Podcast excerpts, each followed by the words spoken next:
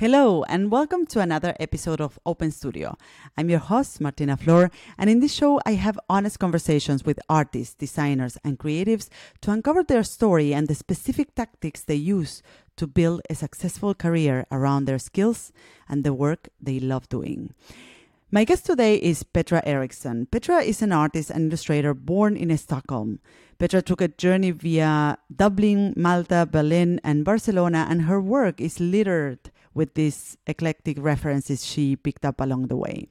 Petra studied graphic design at the renowned Berks School of Communication before venturing into the world of freelance illustration. Her bold and colorful work, often dotted with confetti and other abstract compositions, have become her signature style. She is especially renowned for her portraits of women.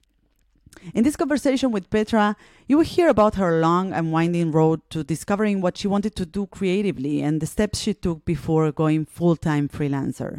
She spoke about the things that gave her leverage as an artist, how she got her first assignments, including the specific wording she used to do client outreach. Petra had relocated cities several times and gave insights into the challenges of joining a new creative community as well as the various gains she had through that in both her professional and personal life. In this episode, you will hear from an artist self-described as an introvert that nevertheless managed to put herself out there and gain a strong place in the contemporary scene of commercial illustration. Enjoy the conversation with Petra Eriksson. Hi, Petra. So good to have you on the Martina. Podcast. So nice to be here. I'm really looking forward to this. Amazing. Petra, by looking at your work and portfolio, you know, everybody can see that you have produced an immense amount of work.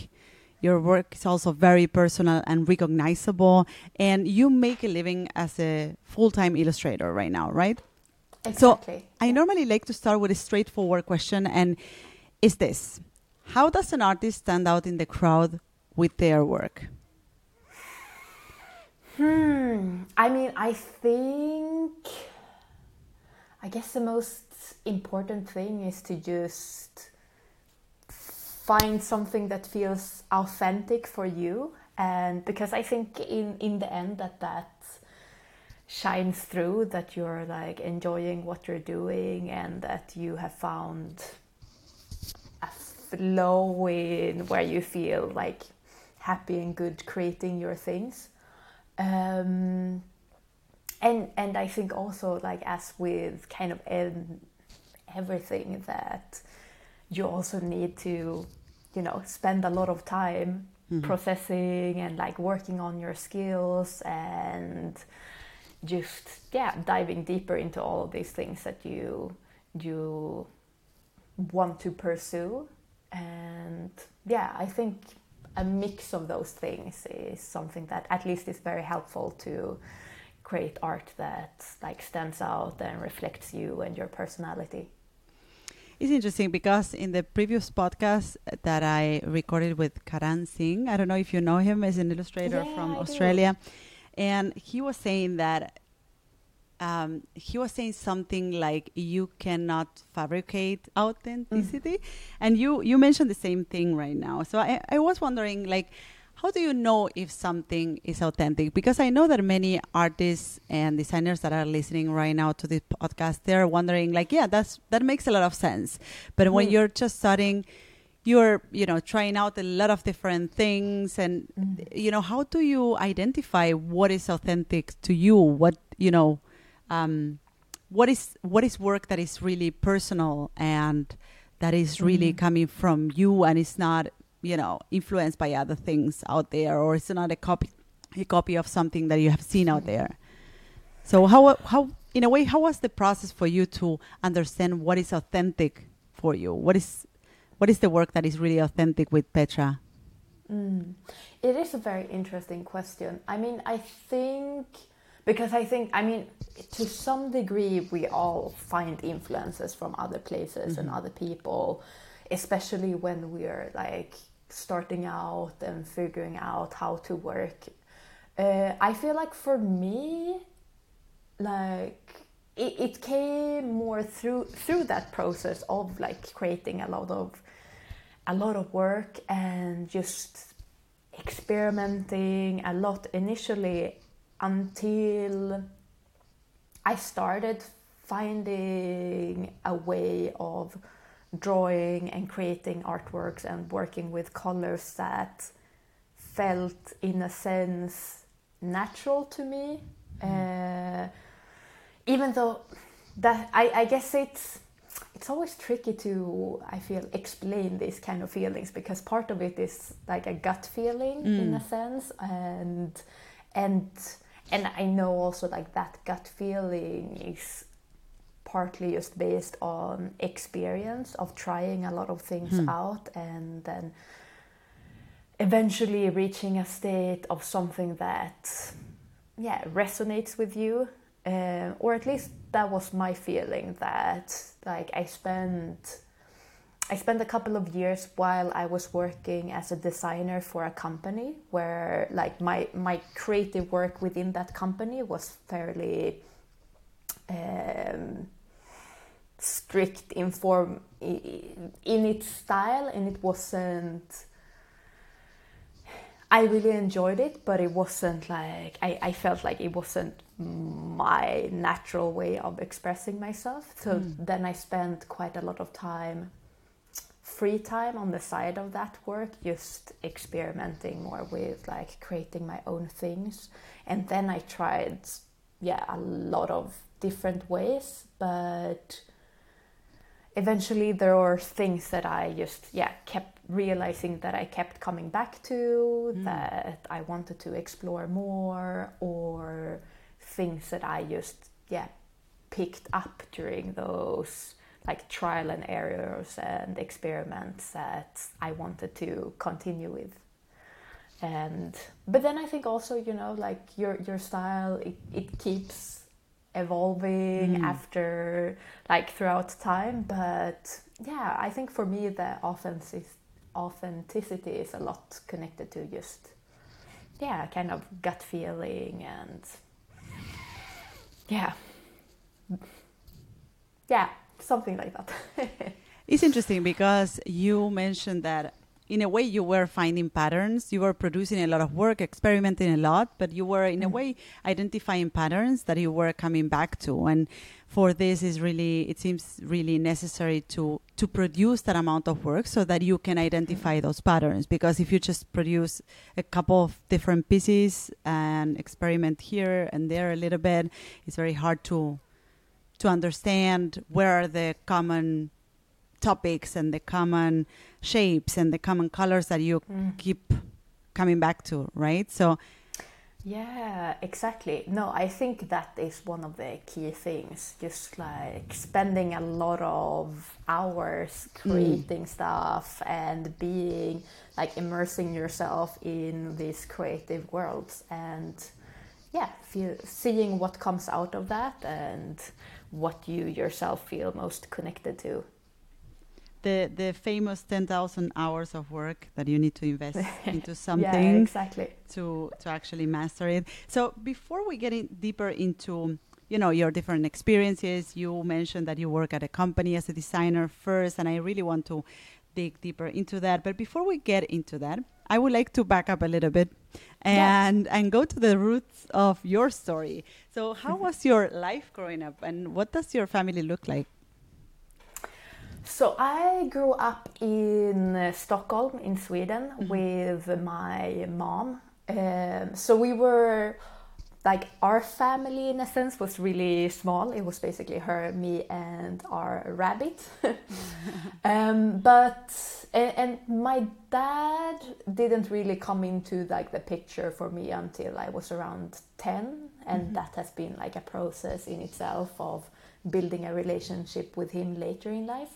But my mom is a very social person, so I felt like there was a big like kind of extended family, because we have like my aunt and cousins and other family members, but we have been pretty spread out in different parts of Sweden.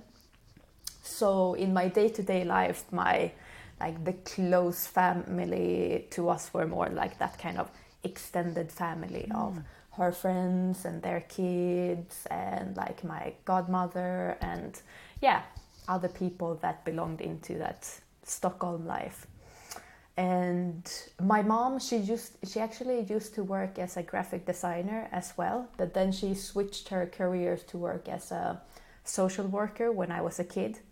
But in many ways, like she's kept being a creative person, and we lived in a home that was decorated with a lot of like design objects and colors and prints and the paintings and a little bit of a creative chaos. But I can see now that that is something that has also really inspired my own way of like looking at shapes and colors, and a lot of things that I see in her home now that are some of the things that we had when I was a kid as well, that I can kind of see creeping back into my creative worlds now. And that's pretty interesting that you had a graphic designer mom, because that wasn't like a career choice until our generation, I would say, right? Or early, like newer generations, right? So I think that's really particular of your own past. So I can imagine that when you said to your mom that you were going to study graphic design, because I know that you went to art school, right? So that wasn't a surprise for her. What was her reaction to you choosing that, going down this path? I mean, my mom has always been, she's also a person that is very like straightforward and realistic, and I've kind of always been very creative, and as a kid I was very shy and spent a lot of time just like, you know, like reading, drawing, being in my own little like peaceful bubble somewhere. So I think I know from a pretty early age that I was like, oh, like something visually creative, like I'm like drawn to this world, and this might be something that I want to, you know, explore as a career later. And she was always pretty, like very straightforward, and she was like, yeah, like I really want you to test out whatever you want to or try out, and but you know, like this, if you want to be an artist or designer, it can also be, you know, tricky to get into this, but if you dedicate yourself and if this is what you want to do, you should test it out and work on some other things on the side to save some money, but very practical as well.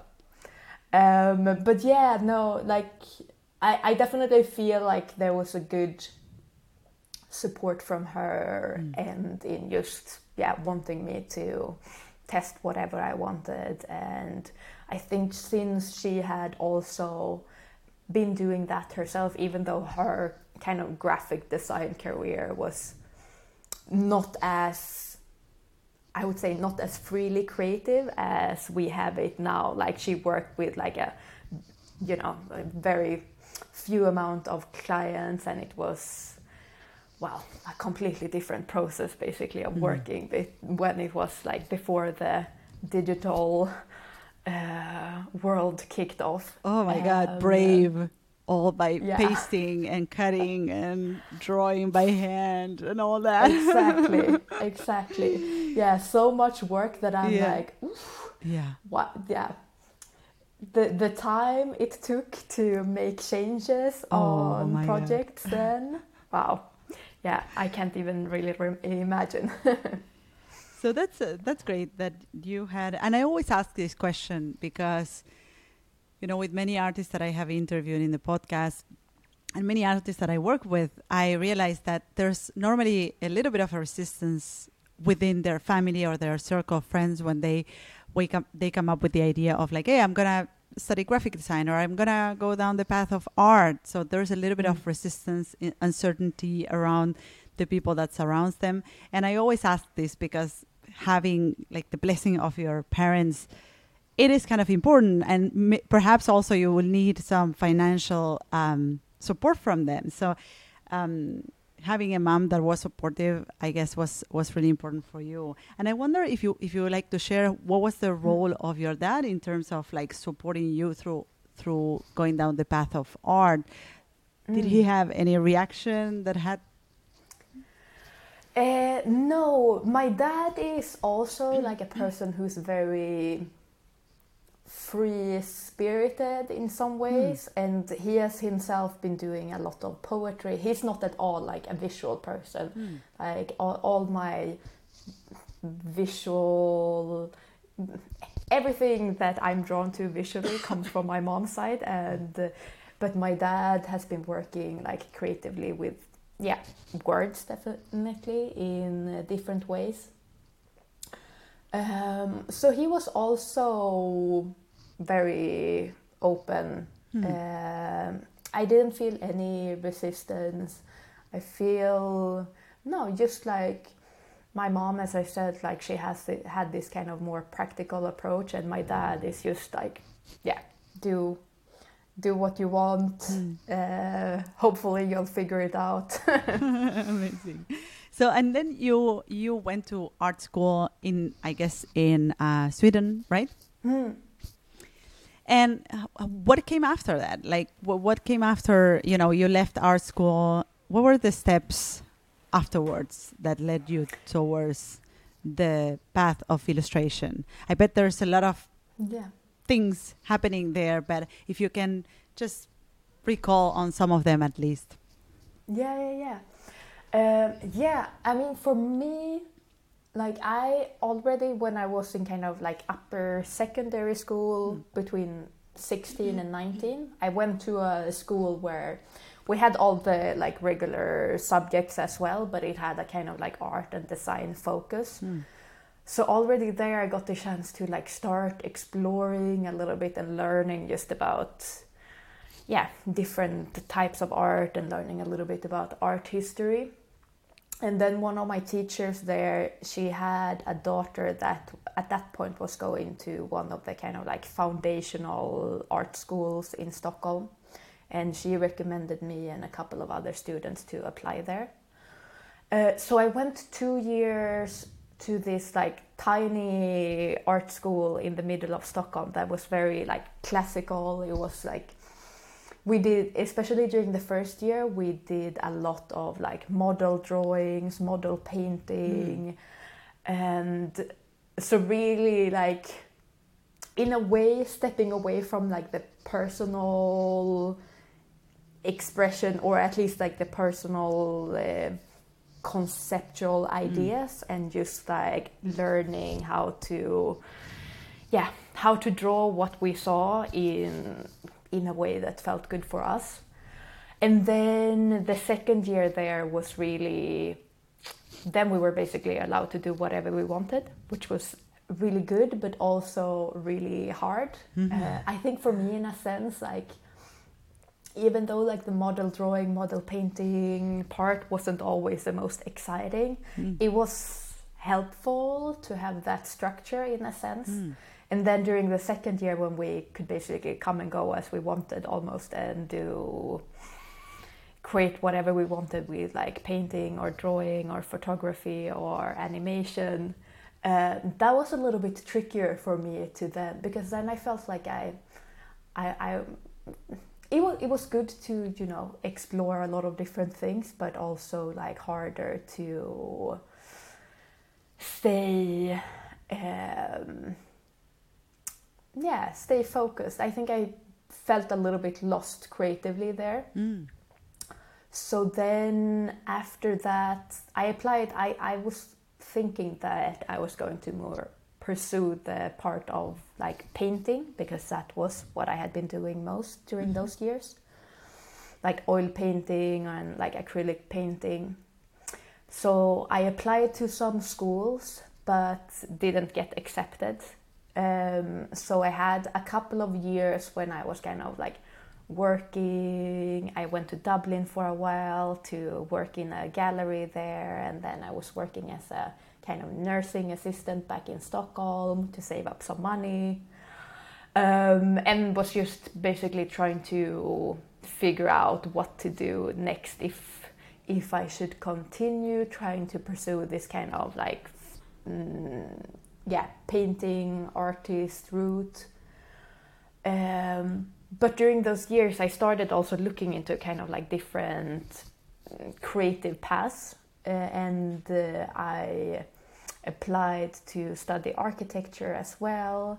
And then I kind of started thinking more and more about graphic design, and I felt like I kind of liked this idea of working on creative projects for a client and for other people, not only to do that, but to have a little bit more of that like structure, and then be able to do like my personal work on the side. So then I applied to this graphic design school in Stockholm and studied there for 2 years. But during those 2 years, I ended up doing a lot of illustration, which wasn't like, we only had like one illustration course that was pretty short. But so you already discovered an interest for illustration during your graphic design studies. Yeah, exactly. Like I ended up using or doing like a lot of illustrations to different kinds of projects during the school years. So that I felt like for me, illustration kind of became like a natural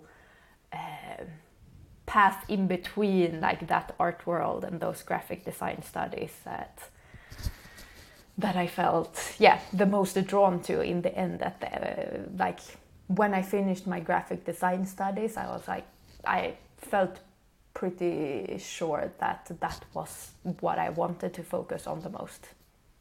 That's interesting, because I love what you're saying about your own personal journey in finding what is it that you would like doing, right? Because normally we think that this is something that, you know, you're either born with or not, and this is something that should come naturally to you. And actually it's more like, for most of us, is more like a process of like finding the things that where you find some joy and what are the things that you're interested in. But it's not always like a straight line, right? No. And it seems that in your own story, you had a few back and forth and trying to figure out whether that was architecture or acrylic painting or illustration. And I find it really interesting what you say about that working for doing commercial illustration sort of brought some structure to you, right? Because initially you had this idea of doing art or acrylic painting, which sounds like more in the line of fine art. But of course, when you work as an illustrator for clients, then you have that structure. You have the deadlines, you have the briefings, you have some sort of boundaries that, you know, define a little bit the framework. And of course, you can create personal work, but you always have that structure around, which is really interesting. I never thought of commercial illustration as something that can actually give a framework to your creative work.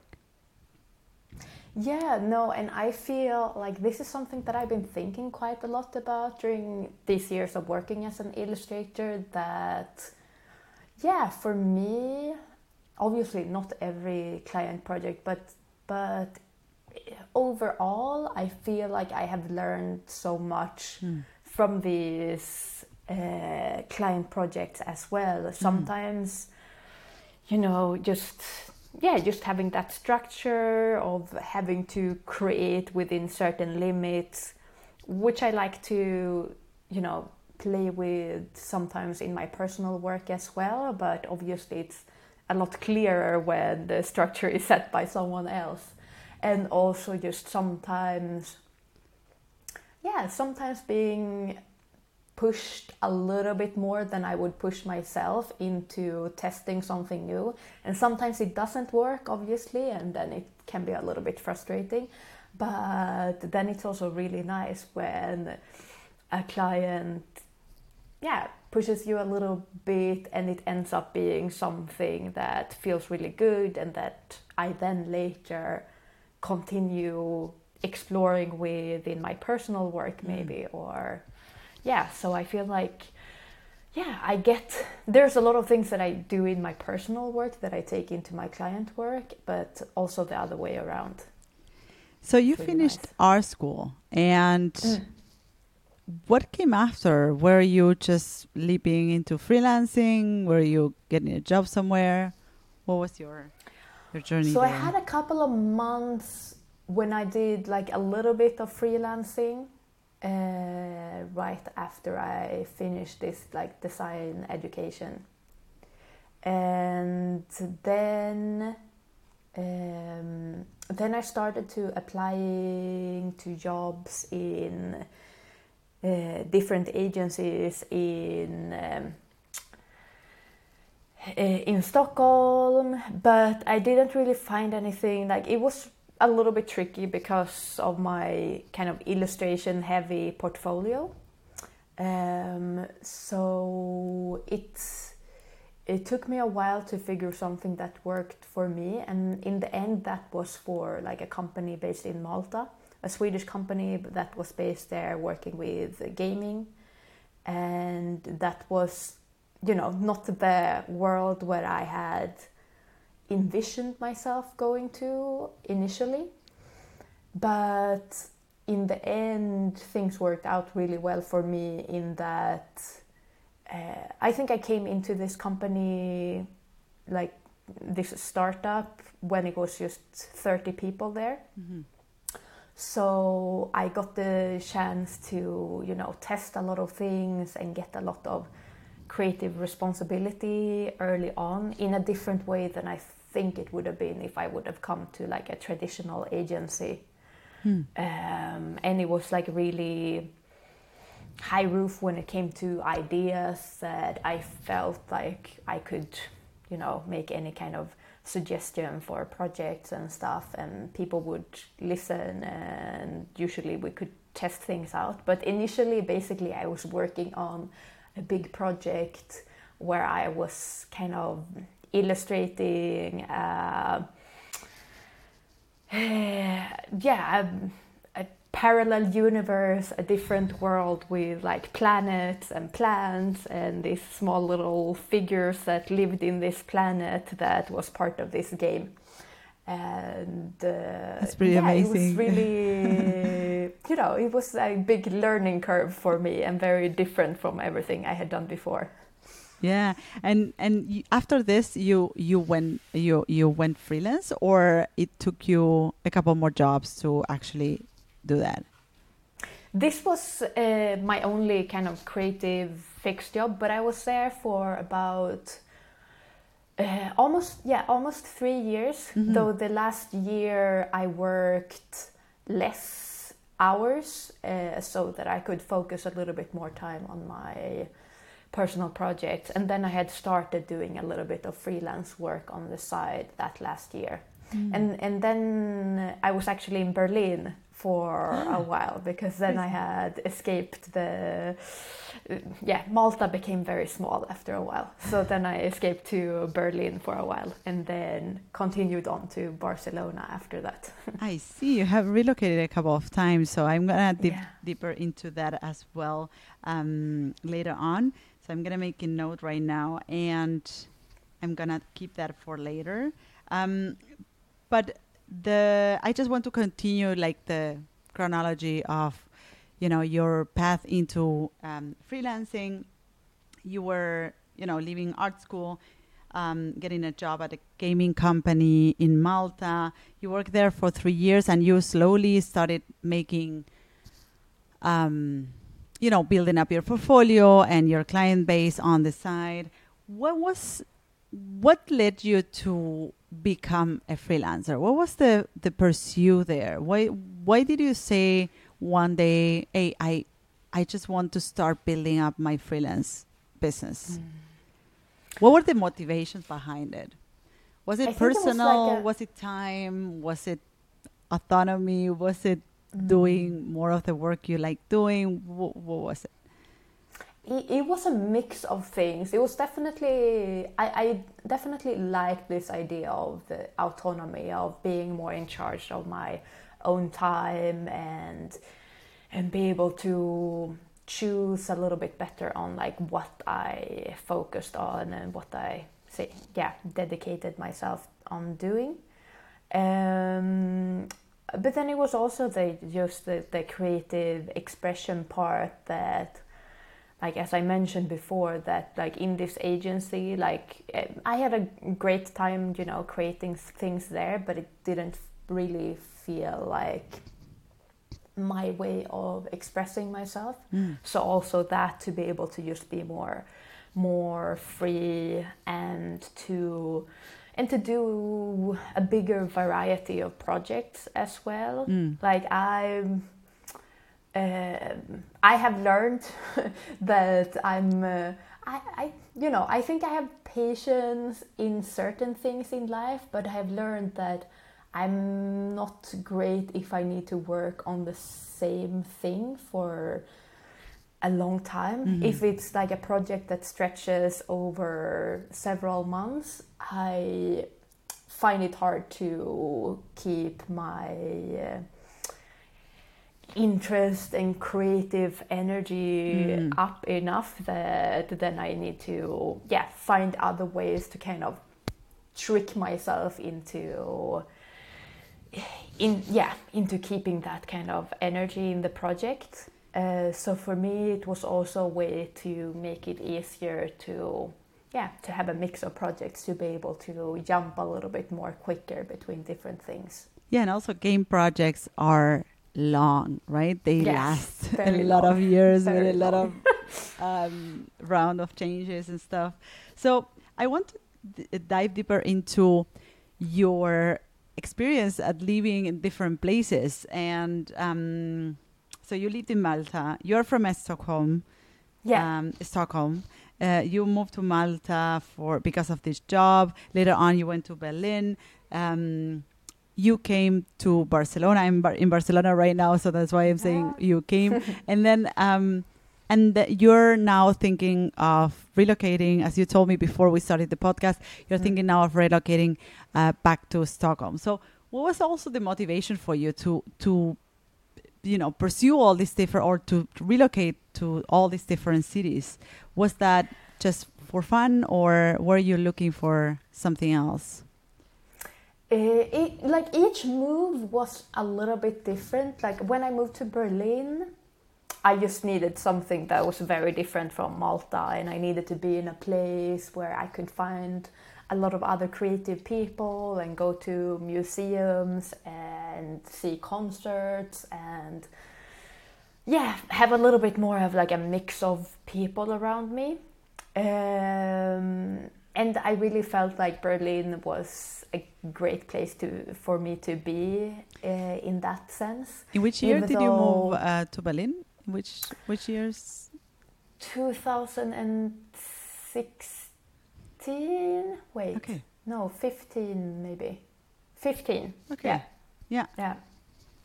And but then I ended up. I only ended up staying there for about 4 months, because then the company. At that point, I was still working for that gaming company, but remotely. Mm-hmm. Okay. So then they were planning to open up an office in Barcelona, and asked if I wanted to go there instead. And then, since I had been the only one in Berlin, I was like, okay, maybe it's going to be easier to, stay connected to people that I work with if I'm in an office around other people that I work with. And I was interested in Barcelona, so I was like, okay, I've visited Barcelona before. I really like the city. I might as well like try it out now when I have the chance. Mm-hmm. And then I ended up staying in Barcelona. I definitely think like I could have seen myself stay longer in Berlin, but now it was just this chance of relocating again. And in Barcelona, I just very early on started feeling like this is a place where I can, stay for a while and build a life here. And as I think, you know, like, it's a very creative city. It's a good place to be and be around other creative people. And yeah, it's good. Yeah, actually, I'm based in Berlin, so I've lived in Berlin for 12 years now. But I just spent the last couple of months in Barcelona with my kids, and just to have the experience. And I know Barcelona very well. We travel here often, and it is a very in a way small city. You know, you feel that you can reach every little corner of the city by bike, and at the same time, there's a lot of cultural activities and events, and a lot of artists living here as well. So I can imagine why this was a nice spot for you to move in. And I wonder, what were the things that you feel that relocating cities taught you? Because, you know, I've interviewed several artists here that have moved or relocated cities for different reasons. And many of them relocated cities because they wanted to leave their comfort zone, or they just wanted to go where the work is, quote unquote, or to just, you know, join a creative community. So what were the things that you gained through living in so many cities and joining so many different communities of art and design? I mean, I've definitely, moving around like this have taught me a lot about myself and about other people as well. I think for me, like, maybe some of the biggest things is, that's that part of pushing myself, like, as someone who's both, like, an introverted person and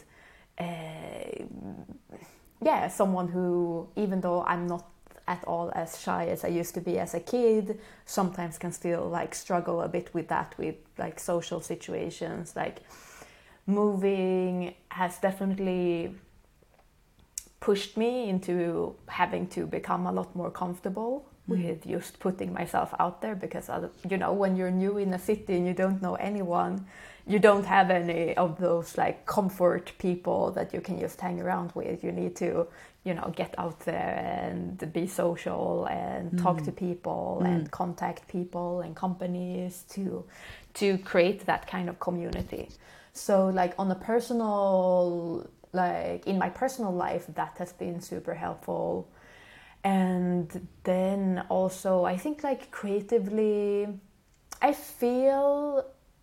definitely feel like each place that I've been to has given my creativity something new as well, in a sense. I don't know if it's just, I usually feel very creative, especially in those kind of, like, exploration part of being in a new place, when you have to be super open and just, like, try to absorb everything. And there are so many new experiences everywhere, from, like, cultural things to all the new people, and to just being in a place where you can, where you get the chance to connect with other creative people. And I think also, like, the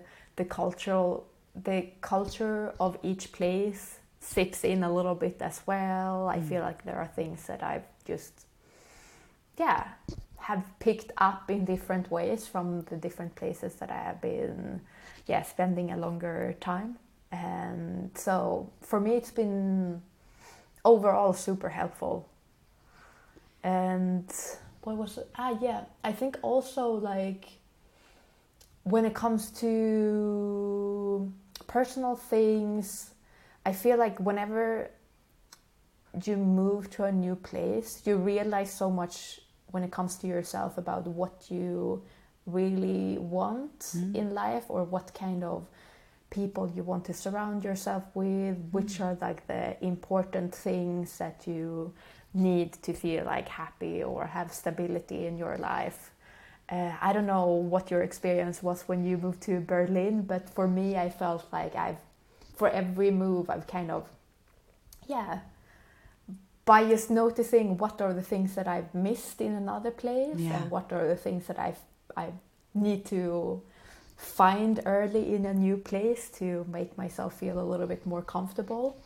Yeah, that is really helpful. I can totally relate. As someone who relocated cities a couple of times as well, I lived in Barcelona. I lived in The Hague also for a year. I then moved to Berlin, where I've been living for the past 12 years.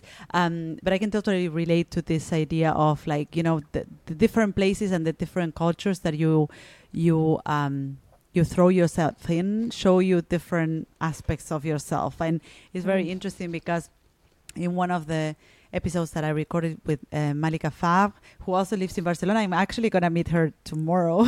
Oh, fantastic. And say hi. Yes, I will. And and she was mentioning that, you know, she recently relocated to Barcelona while she was living in London for almost a decade.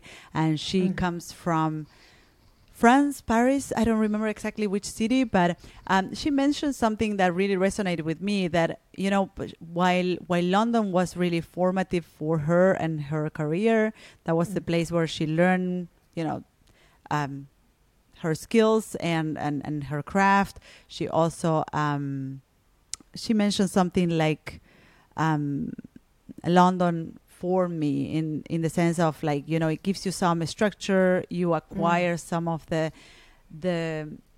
cultural approach to work, for instance. And and she mentioned that in that episode, she mentioned that while London formed her, now she feels in another stage of her life where she is ready for an environment that looks more like Barcelona, and the kind of like the cultural structure that Barcelona gives you in terms of, you know, spending more time on the street and, you know, going to the beach and all this stuff, right? So I think it definitely, it can definitely have an impact on how you approach work and how you live your life, and and at the same time, help you discover a lot of different things or a lot of different aspects of your personality. Like you just mentioned, the thing of moving countries, it's already pretty challenging. You have to perhaps learn a new language, find new friends, make new connections, right? So there's so much to tackle that it's impossible not to put yourself out there. If you don't put yourself out there, then you better stay where you were, right? So So I want to just shift gears and just totally take a left turn here, which is related to how you started your freelance business, or your work as a, you know, how you started to work as a full-time artist, right? So you have a big following now on social media. And I read somewhere, on some article somewhere, that you have received, or this following on social media, or that big following on social media, help you in the very beginning to get some client assignments. And I want to dig a little bit deeper into this, because just to give you a little bit of background information of why I'm asking this, I see so many artists focus on growing their following on social media, or like obsess into, you know, creating art for Instagram. And for me, it's hard to understand whether that brings any results to in terms of their success as commercial artists, right? And as I read this article that you wrote, or an interview that someone did to you, I was wondering, like, did you actually get assignments through social media? How were your techniques to find out that they were coming through social media? Were you asking? What was, you know, did you have any sort of a statistics running somewhere in the software or something? And also, what were other things that you did to do client reach out, or to get the first clients? I mean, I feel like social media I feel especially like Instagram is so different now than from when I kind of started out. Like I started like, yeah, kind of doing my first freelance illustration projects in, yeah, around that time when I moved to Berlin. So in 2015. So yeah, almost exactly 7 years ago. And at that point, I felt like you could, you know, even if you didn't have a lot of followers, you could still reach people in a different way. So then I felt like at that point I had a really good relationship, if you can say that, with social media and Instagram in particular, that I enjoyed the process. When I had finally started finding that, like that kind of authentic way of expressing myself that we talked about initially, that I was like, oh, I want to share this with people that are outside, you know, outside of my immediate friend group. So I'm going to put it out here and, you know, see how people react to it or what happens. And during that same time, I sent a lot of like emails to magazines or to like smaller like design agencies, different kinds of places where I could see myself doing a project for. So like I did these kind of things simultaneously. Just a follow-up question here before we get deeper into this. What was the email saying? What did you write and how were you approaching these clients? Yeah, I mean, I think with the emails, that was probably mostly to, magazines where I had managed to, like, figure out, like, the name of an art director or something, or some designer in the magazine. And if it was a magazine that I, like, read or followed or that I liked, then it was usually, like, fairly easy to be like, hey, I really like what you're doing. I'm an illustrator and it would be really fun to get the chance to work with you someday. Here is my portfolio or a link to my portfolio, and just trying to connect to a lot of people that I felt had like a similar creative not exactly creative path than me, but where I could see that my work could possibly, you know, fit in. Mm-hmm. But obviously, like many of these mails went unanswered, but I managed to get like some contacts through that, like some small projects that then led to other projects. But I think like what I had said in that article about social media helping me, it was like specifically one project that during that first year of freelancing for me, I got a request from Refinery29 and they specifically said that we have seen like some of the portraits that you have done, that you have posted on Instagram, and we wonder if you would want to do some portraits for us. Mm-hmm. And then I did one portrait of Martin Luther King for Martin Luther King Day, and then a portrait of Michelle Obama. I think that was for like Black History Month or something like that. And at that point I had also still like very few followers, and but those pictures, like when Refinery29 posted them, they at that point had, I don't remember, but they had a lot of followers. So that in itself ended up giving me a lot of more projects based on those two artworks that I did for them. So in that sense, I felt like it was super helpful for me.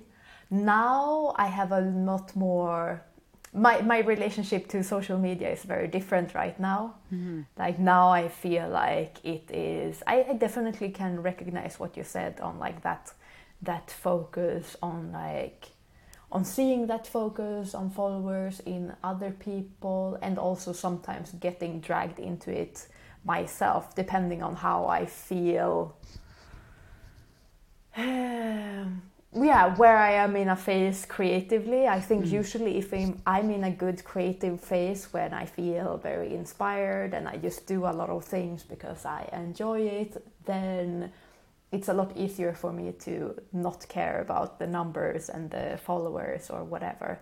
But if I'm in a phase where I don't feel very creative and yeah, I feel like things are coming a lot harder than I wanted to come, then I notice that in myself as well, that I can like start, you know, thinking about why are people unfollowing me and care about that in a different way than I will do when I'm just in a good phase with myself and my creative work, basically. That's interesting. It seems that social media sort of exacerbates whatever trend you're experiencing as a person and as a creative. Yeah. And do you continue doing client outreach nowadays? It's been a while since I did that now, but I've actually been thinking that I want to get back to doing that a little bit, just to... both as a way, I think, to disconnect a little bit from the social media world and just take a little bit of time specifically for myself to think about like which specific companies or magazines would I really want to be working with. Because I think there is something really nice with that just for yourself, just to spend that time of, beside like outside of your personal work, just think of like, okay, are there any specific clients that I feel like I align with on like what they want to say or what they want to create, and then it can be just such a fun process to work together with. Yeah, with a person, with a company like that. Yeah, and I feel that sometimes that can be so much more effective to just focus on a couple of people that you want to work with and trying to establish a conversation with them and really create a connection with them, as opposed to social media. I have nothing against social media. I use social media a lot in my business. However, I feel that it's not necessarily a tool or it's perhaps not the primary tool that artists should use to reach out to clients. As I would say that oftentimes the efforts put on social media don't reflect the actual results that brings to a working artist. And this is why I start questioning, like, well, do you really need to spend that much time on social media if it doesn't bring you any results? What is the real goal behind it? Because it's an enormous amount of time that we spend on social media at the end of the day. So yeah, it should make sense in a way, especially when you're just starting, right? Where you're trying to get those first clients and trying to create those first connections. Sometimes it seems to me, or it has proven to be much more effective to just focus on those, on a few people you want to work with, and really try to connect with those people consistently, right? Yeah. So no, I definitely agree. I think reaching out in like a personal way to people you think you feel like you align with, and I think also that, as you said, like connecting in a way like that takes away some of that other other pressure that comes with social media and like, which is this bubble that you can so easily get lost in different ways. So I feel like that personal outreach is both for you personally and for potential new projects to come, like a more straightforward way. So you have been working as a full-time freelancer since 2015 or more, I guess? Right. Yes. So what would you say were or continue to be your biggest challenges as a freelance or as a solo business owner? If you can name a few, what do you think are the things you struggle the most with? I think, well, I know that definitely one thing that I struggle with is that kind of, that part of setting aside enough time for my personal things. To just, to create a better structure for that so that I don't put that aside as soon as like a interesting client project comes in, or to figure out how to find a better balance between like my own personal work and the client projects, which I have been like working on these last couple of years, of just in general giving myself a little bit more time and space to recover and just do my own things just for fun without them having to, you know, lead to any specific thing. And otherwise, I mean, for me, freelance life suits me very well. I'm someone that kind of enjoys working on my own. I do. It is really nice when I get the chance to collaborate a little bit more closely to another creative person. I really enjoy when that happens and it becomes like a fruitful and smooth collaboration. But in my day-to-day life, I kind of really enjoy being in my own little like bubble, creating my things and just diving into my own little world. Then I think now when I'm just in this process again of relocating, obviously like being a freelancer is super, it's really nice in that way that I can easily take my work with me. But then, you know, all the like bureaucratical stuff and paperwork of like figuring out how to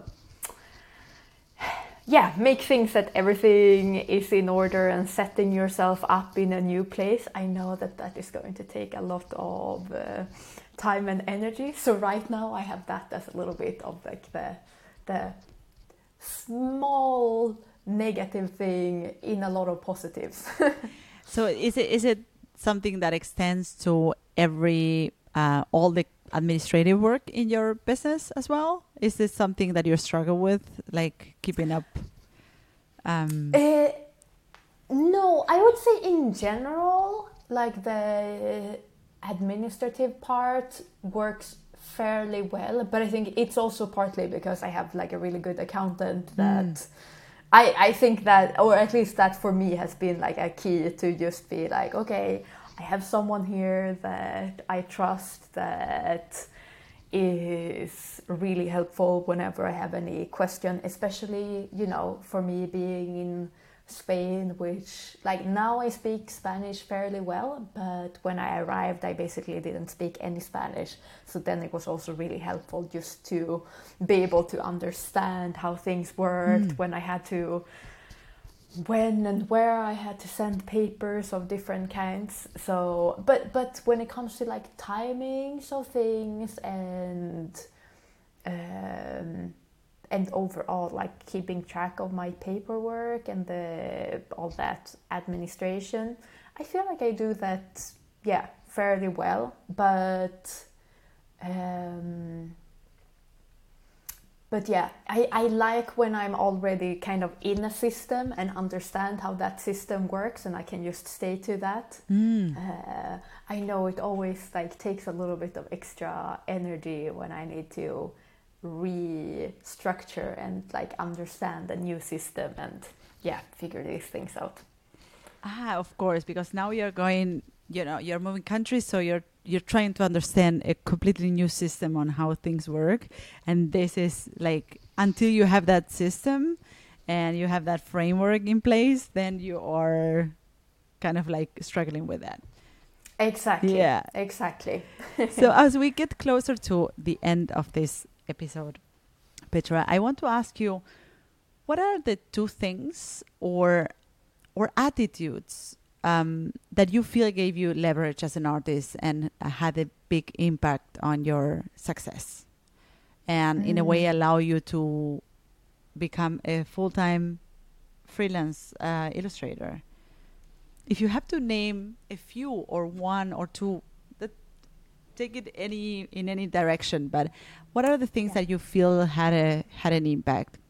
And you can take this question as you can take it in direction of like how certain decisions help you create better work or better or more personal work, or how certain decisions and attitudes help you reach out to more clients or get more clients or better clients. You can take it in any direction. I think for me, one of the things that was really important was coming back a little bit to all that time spent just like doing work and exploring, like especially during those years when I was kind of like trying to transition from that graphic design job into freelance illustration. I really dedicated a lot of my free time into trying to discover that way that felt good for me to express myself, and I felt like that's really helped me when it came to like building up a portfolio that I felt happy with to send to potential clients and to share with other people, and that became like a good kind of stepping stone for me. I feel also, and this connects also a little bit to that, the administration, that part. For me, when it comes to like timelines and those things have always been like fairly easy for me to stick with. I'm someone that always prefers if I can be done with something, a couple of days ahead of time in case something, would happen or something. So I think for that, for me, once I started having projects, to just feel like I could handle working with different kinds of clients well, of making sure that I deliver things on time and that I communicate as well as I can with people, and just that is something that I feel has come back to me when it comes to clients recommending me to other clients, or to just be a nice person that is trying to do my best to work together with other people. So for me, like those things together has definitely like helped me build the career that I have today. It's so interesting because I think that you're bringing up two things that are so important, that are like two sides of the same coin in a way that because oftentimes as artists, we focus so much in doing work and doing great work, and that's great. That's actually as you said, the stepping stone of everything that comes after. But we sometimes forget of all the rest, right? Of like, we are working with people, clients are people. We need to understand them. We need to be empathetic with the changes they send and like their feedback. And in a way, we need to be professional in the way we deliver our works, right? So it's not enough just to do great work, but it's also necessary to be, to back it up with a good professional attitude. And I think this is this is exactly what you were mentioning right now, that it gave you leverage as an artist. And to wrap up the podcast, I always like to play a game. The game is called Finish the Sentence. So it is basically, I start a sentence and you complete it. Okay, so fantastic. Are you ready? Yeah. Okay, so I could never get bored of... drawing. Simple. Style is?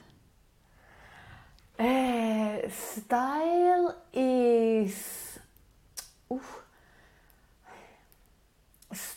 is what you feel happy in or happy doing. I guess it depends on, like, if it comes to like style in the sense of what you wear, how you live, but I think whatever makes you feel happy and confident, that is, yeah, your style. I'm a little embarrassed by the fact that I know so little about history. When it comes to history in the grand scheme of things, like I can, like, you know, go down on some specific events, but then if someone asks me like if I need to place certain things in like a time order or when it happens or in which century was this, then yeah, those have led to some embarrassing moments. If I wouldn't be doing this for a living, I would be... I think I would probably do something with animals. It could be a really nerdy animal scientist of some kind, like a whale scientist out on a boat somewhere. I'm always chosen first when it comes to...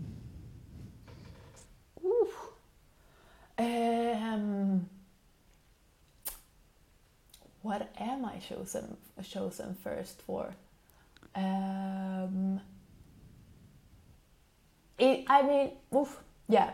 my group of friends, it might be some kind of, well, either art-related thing or strength-related thing, because I like doing a lot of strength workouts and...